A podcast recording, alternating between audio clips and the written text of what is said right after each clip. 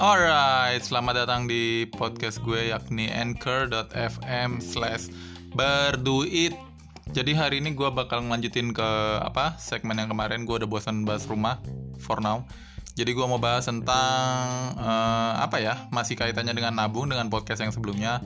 Cuma di kali ini gue baru ingat ada satu lagu tentang finansial yang bikin kesel. Gue lupa itu penyanyinya siapa? Kemudian kayaknya sempet rame sih lagunya itu kalau nggak salah waktu gue bocah dulu. Judulnya tuh kalau nggak salah liriknya tuh ya bang bing bung yo kita nabung. Terus ada liriknya tahu tahu kita nanti dapat untung. Kan kesel ya?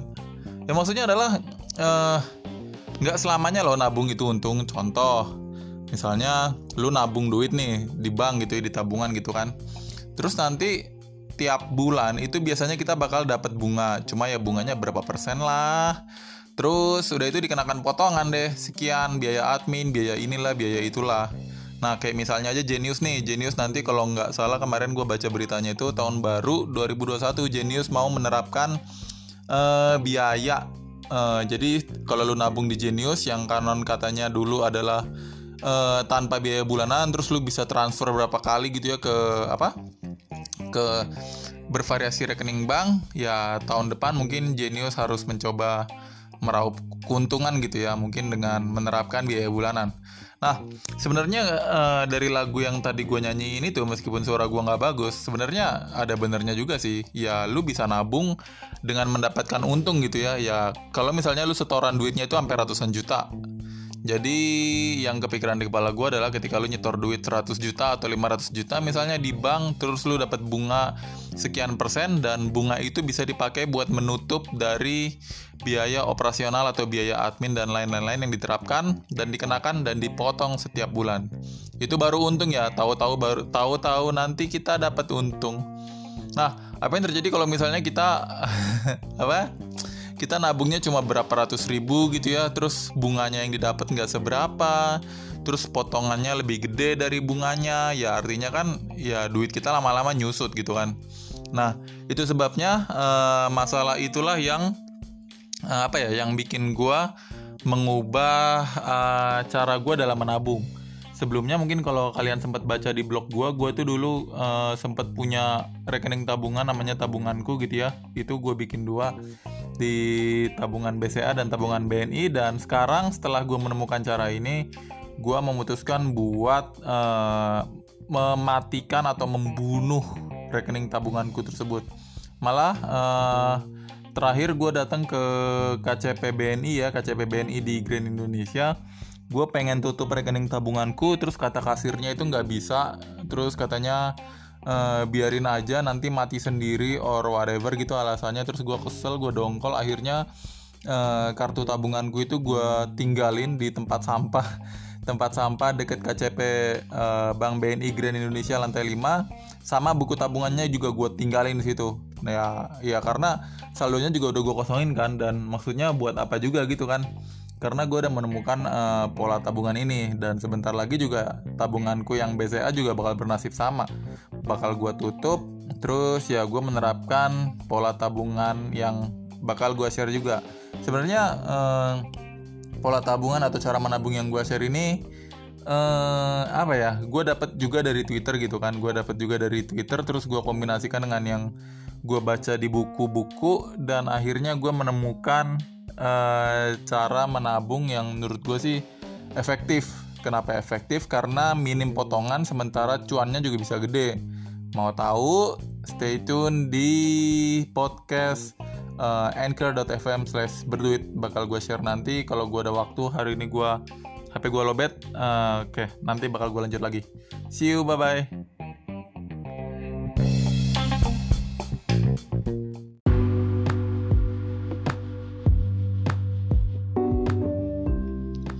Yes, balik lagi dengan gue Cernenko di anchor.fm slash berduit di podcast gue Jadi melanjutkan pembicaraan yang tadi, gue mau share tentang cara nabung yang baru gue temuin jadi ini baru gue temuin belum proven tapi so far sangat ngebantu sih. Jadi balik lagi dengan uh, money management dan financial planning kita semua karena tiap orang beda-beda.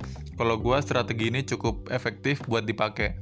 Jadi kalau kita mau nerapin uh, cara nabung yang bakal gue bahas ini, kita bakal perlu kayak beberapa uh, nggak beberapa sih maksud gue adalah kita bakal butuh satu akun RDI atau RDN yang mana singkatan dari rekening dana investor atau rekening dana nasabah. Tujuannya adalah agar supaya supaya agar kita itu bisa setoran duit ke reksadana. Kalau dulu e, di cara konvensional menurut lagu yang tadi gue nyanyiin yang katanya nabung terus tahu-tahu dapat untung di bank, gue rasa lagu itu udah berhasil mencuci otak kita bahwa kita hanya tahu tempat buat menggandakan uang, buat bikin uang jadi beranak itu cuma di bank. Padahal di zaman sekarang gitu ya udah banyak banget apalagi sekarang lu bisa investasi model 100 ribu atau even 50 ribu jadi menurut gue sih ketika lu menabung di bank ya mungkin kita belum tahu uh, alternatifnya aja. Karena dengan menabung di reksadana gitu ya karena yang bakal gue sharein adalah menabung di reksadana kita bisa dapat cuan yang lebih gede sementara potongan yang lebih kecil. Oke balik lagi tadi uh, bikin rek, bikin akun RDI dan RDN artinya kita bis kita mesti punya dulu tuh rekening dana investor dan rekening dana nasabah. Untuk membuka akun tersebut kita bisa buka di di akun atau di perusahaan sekuritas. Kalau gue waktu itu gue punya uh, eh, gue punya akun reksadana. Pertama kali gue nyoba-nyoba itu di reksadana Sem. Kalian bisa kunjungi websitenya di reksadanasem.com. Mereka waktu itu ngadain kerjasama dengan Gojek. Jadi setiap uh, eh, gue gunakan produknya Gojek pakai GoPay kan waktu itu kan masih ada GoPoint tuh kayak loyalty point jadi ada gue dapat GoPoint kemudian GoPoint itu gue kumpulin dan gue tukerin saldo. Jadi lumayan sih. Dan pada waktu itu juga uh, gue gua bayarin tuh gue sempat make trik yang agak nyelenah jadi uh, gue bayarin GoPay teman-teman gue uh, kalau nggak salah 100 ribu GoPoint deh kalau nggak salah. 100 ribu GoPoint gue hargain 50 ribu. Ya jadi mereka dapat teman-teman gue ini dapat fresh money.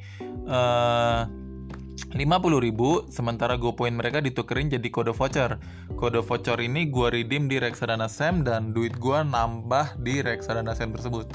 Nah, jadi setelah duit gue atau saldo gue nambah di reksadana SEM, ya selanjutnya gue hanya perlu membelanjakan uang tersebut melalui atau uh, membelanjakan ke produk-produk reksadana yang dijual. Nah, uh, antara lain selain dari reksadana SEM, kita juga bisa beli reksadana lewat mungkin uh, kalian familiar dengan yang namanya Buka Reksa atau Tokopedia Reksadana misalnya.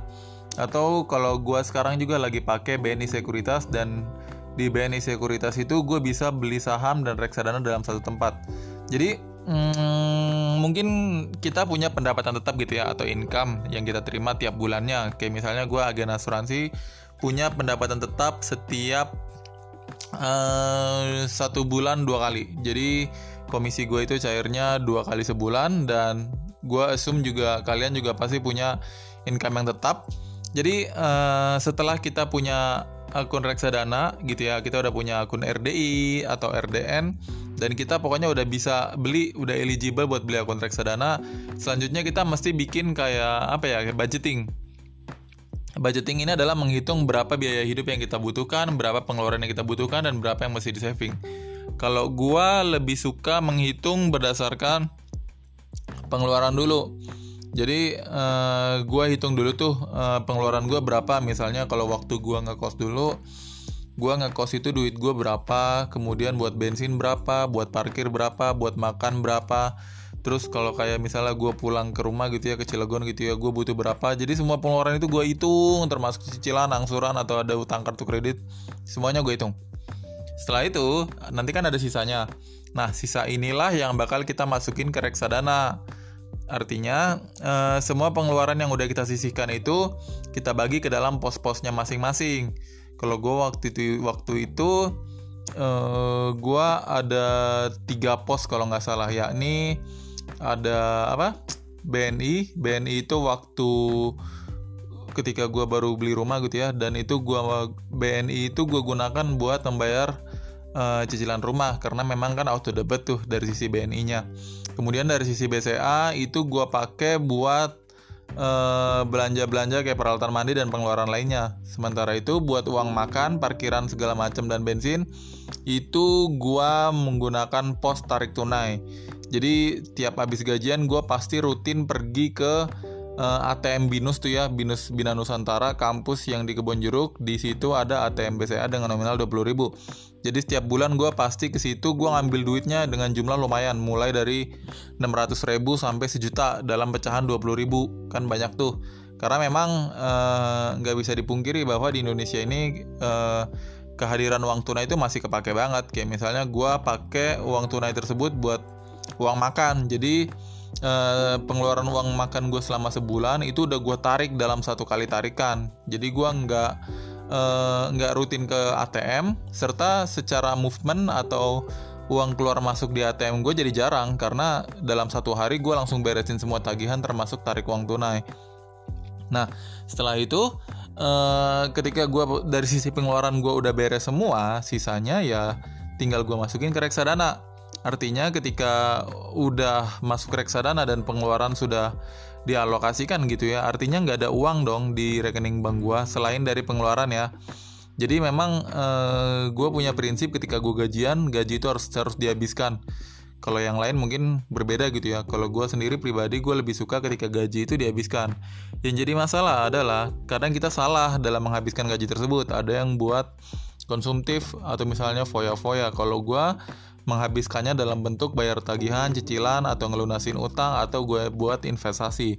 Jadi mungkin kalau kalian pernah satu kantor atau pernah ketemu gue dan gue ngeluh gitu ya, misalnya, hari tagihan masih lama, eh sorry, hari gajian masih lama gitu kan, terus ya many people ketawa-ketawa, terus uh, ada juga yang bercandain gitu kan, emang duit lu ke mana? Baru kemarin gajian segala macam ya simply karena buat tagihan dan utang dan segala macam udah gue lunasin termasuk buat investasinya.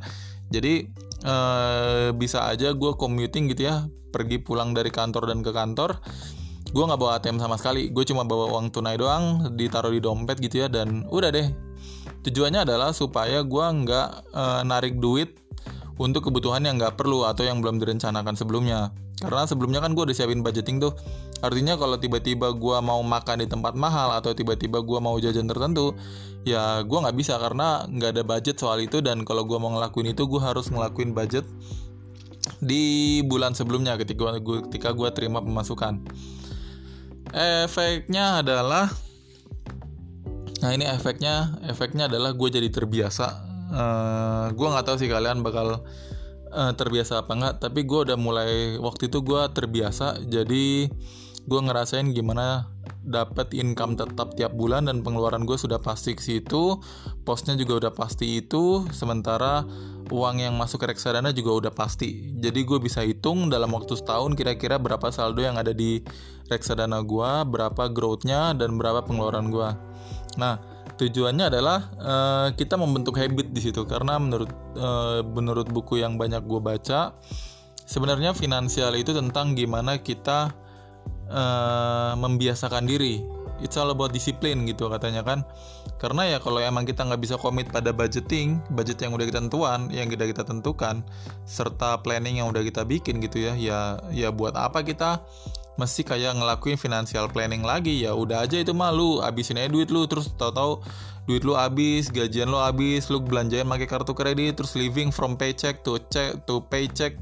Dari gaji ke gaji tanpa ada sambungan tanpa ada sisa. Terus lu nggak bisa bikin kayak atau nyiapin uh, dana darurat buat lu sendiri. Lu nggak bisa nyiapin buat insurance buat lu sendiri. Dan lu even fail buat menopang diri lu sendiri.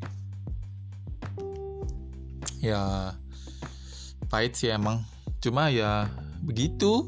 Duit uang ya begitulah. Nah jadi ketika kita udah terbiasa ya sisanya kita hanya perlu kayak ya udah ngelakuin aja uh, pengeluaran-pengeluaran tersebut berdasarkan pos dan planning yang udah kita tentukan. Ya amit-amit nih amit-amit kita resign terus naik gaji gitu kan. Ya artinya adalah uh, biaya hidupnya I don't know nih bisa tetap atau enggak. Karena gue cukup keras dalam diri gue jadi gue sebisa mungkin biaya hidup gue nggak naik. Justru tabungan dan investment gue yang gue tambahin. Kenapa? Ya ketika kita bisa hidup mengandalkan gaji 6 juta ya harusnya lu lebih bisa hidup mengandalkan gaji 8 juta toh. Ketika lu bisa hidup mengandalkan gaji 8 juta harusnya lu lebih lebih lebih bisa hidup mengandalkan gaji 10 juta. Dan terus bertambah terus. Ya meskipun ya gue tahu kayak misalnya lu penghasilan lu misalnya 6 juta di Maja gitu ya terus lu uh, keterima kerja di Jakarta dengan gaji 8 juta ya mungkin biaya hidupnya naik. Lu mesti ngekos lagi ada pengeluaran ina inu ina inu segala macam serta mungkin uh, biaya akomodasi dan makan itu mungkin lebih mahal di Jakarta dibanding di Maja. Tapi at least uh, kita masih aware sama biaya hidup kita sendiri. Kita masih aware berapa uang yang kita butuhkan untuk bertahan hidup setiap bulannya. Nah jadi ketika apa ketika kita udah menerapkan tadi metode tabungan atau cara tabungan yang gue share barusan hmm, lambat laun tuh eh, bulan waktu demi waktu gitu ya. Nanti saldo kita bakal menumpuk sementara tagihan terus utang kemudian kayak pinjaman mungkin atau angsuran itu mulai kebayar lunas. Ketika uh, utang cicilan angsuran atau pinjaman itu kebayar lunas artinya kita udah nggak perlu siapin duit lagi dong buat bayar pos-pos tersebut pinjaman angsuran atau loan tersebut. Ya duitnya kita bisa pakai lagi buat geber di reksadana. Nah reksadananya pun yang gue sarankan adalah sebenarnya yang gue sarankan itu reksadana pasar uang. Kenapa? Karena reksadana pasar uang itu cenderung memiliki risiko yang rendah sehingga cuannya juga rendah tapi KPI-nya adalah yang dari sejak awal kita bahas adalah kita pengen cuan yang lebih tinggi serta uh, biaya potongan yang minim. Dan ketika duit udah masuk investasi reksadana, sebisa mungkin jangan terlalu sering keluar masuk. Kenapa?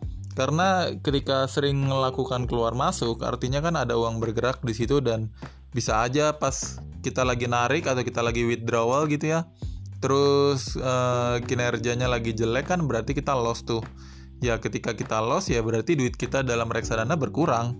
Which is uh, ini melanggar dari KPI kita yang tadi tentukan. Kita pengen kayak pengeluaran itu potongan-potongan itu minimum dan mendapat cuan yang lebih tinggi. Nah itu cara itu udah gue pakai uh, eh, gue sebenarnya baru tahu like uh, beberapa bulan lalu sih. Gue baru tahu beberapa bulan lalu dari akun Twitter namanya Catwaris gitu ya mungkin uh, sesuai namanya doi bekerja so, di, di bidang aktuarial artinya yang memang uh, melek dan aware soal duit gitu ya dan gue belajar dari situ. Dan memang ide itu udah sempet uh, kepikiran dari gue sejak gue punya uh, akun reksadana. Cuma baru kepikiran realisasinya dan eksekusinya adalah beberapa bulan belakangan. Karena memang uh, teori yang sempat gue kepikiran itu dan memang itu very common buat orang-orang yang ngerti dan cara ngelola duit. Jadi akhirnya ya gue putuskan buat menutup tabunganku dan menabung di reksadana pasar uang. Nah demikian cara gue gue minta maaf nih kalau gue ngobrolnya atau gue bawain topiknya terlalu cepat karena gue grogi. Tapi yang penting adalah semoga uh, podcast ini bermanfaat buat kalian semua bisa ngebantu dalam apa ya mendapatkan second opinion dalam mengelola atau mengatur uang. Karena ketika kita punya banyak uang ya kita bisa melakukan apa saja. Contohnya adalah kita bisa traveling kita bisa punya rumah bagus kita bisa makan enak kita bisa ngelakuin banyak hal yang bermanfaat serta meningkatkan kualitas hidup karena uh, eh, gue pernah ada tahu juga uh, tantenya teman gue nih dia bilang gak ada yang mahal dunia ini yang ada ya karena lo belum punya uangnya. Dan itu benar ketika gue udah punya uangnya misalnya gue udah punya uang misalnya adalah 500 juta terus ketika gue beli piano seharga 5 juta artinya kan piano itu cuma mengurangi satu persen dari total kekayaan gue kan ya. Satu persen ya mana berasa gitu kan satu dari 100 gitu kan mana berasa kecuali misalnya kita punya uang 500 ribu dan kita pengen uh, beli piano dengan harga 5 juta ya itu kebanting sih. Mungkin lu mesti maksain buat utang juga which is nggak bagus buat cash flow. Dan ya udah akhirnya terseok-seok cash flow-nya negatif dan ya gitulah jadi itu dulu yang bisa gue bagikan dari sisi podcast anchor.fm slash berduit. Kalau kalian punya request atau kalian mau bahas topik tertentu, boleh banget buat mention gue di Instagram di Nano Eko Nano uh, Charlie Oscar Romeo Romeo alias Nencor double R. Dan sampai jumpa di konten selanjutnya soal duit. Uh, sampai ketemu lagi. Bye bye.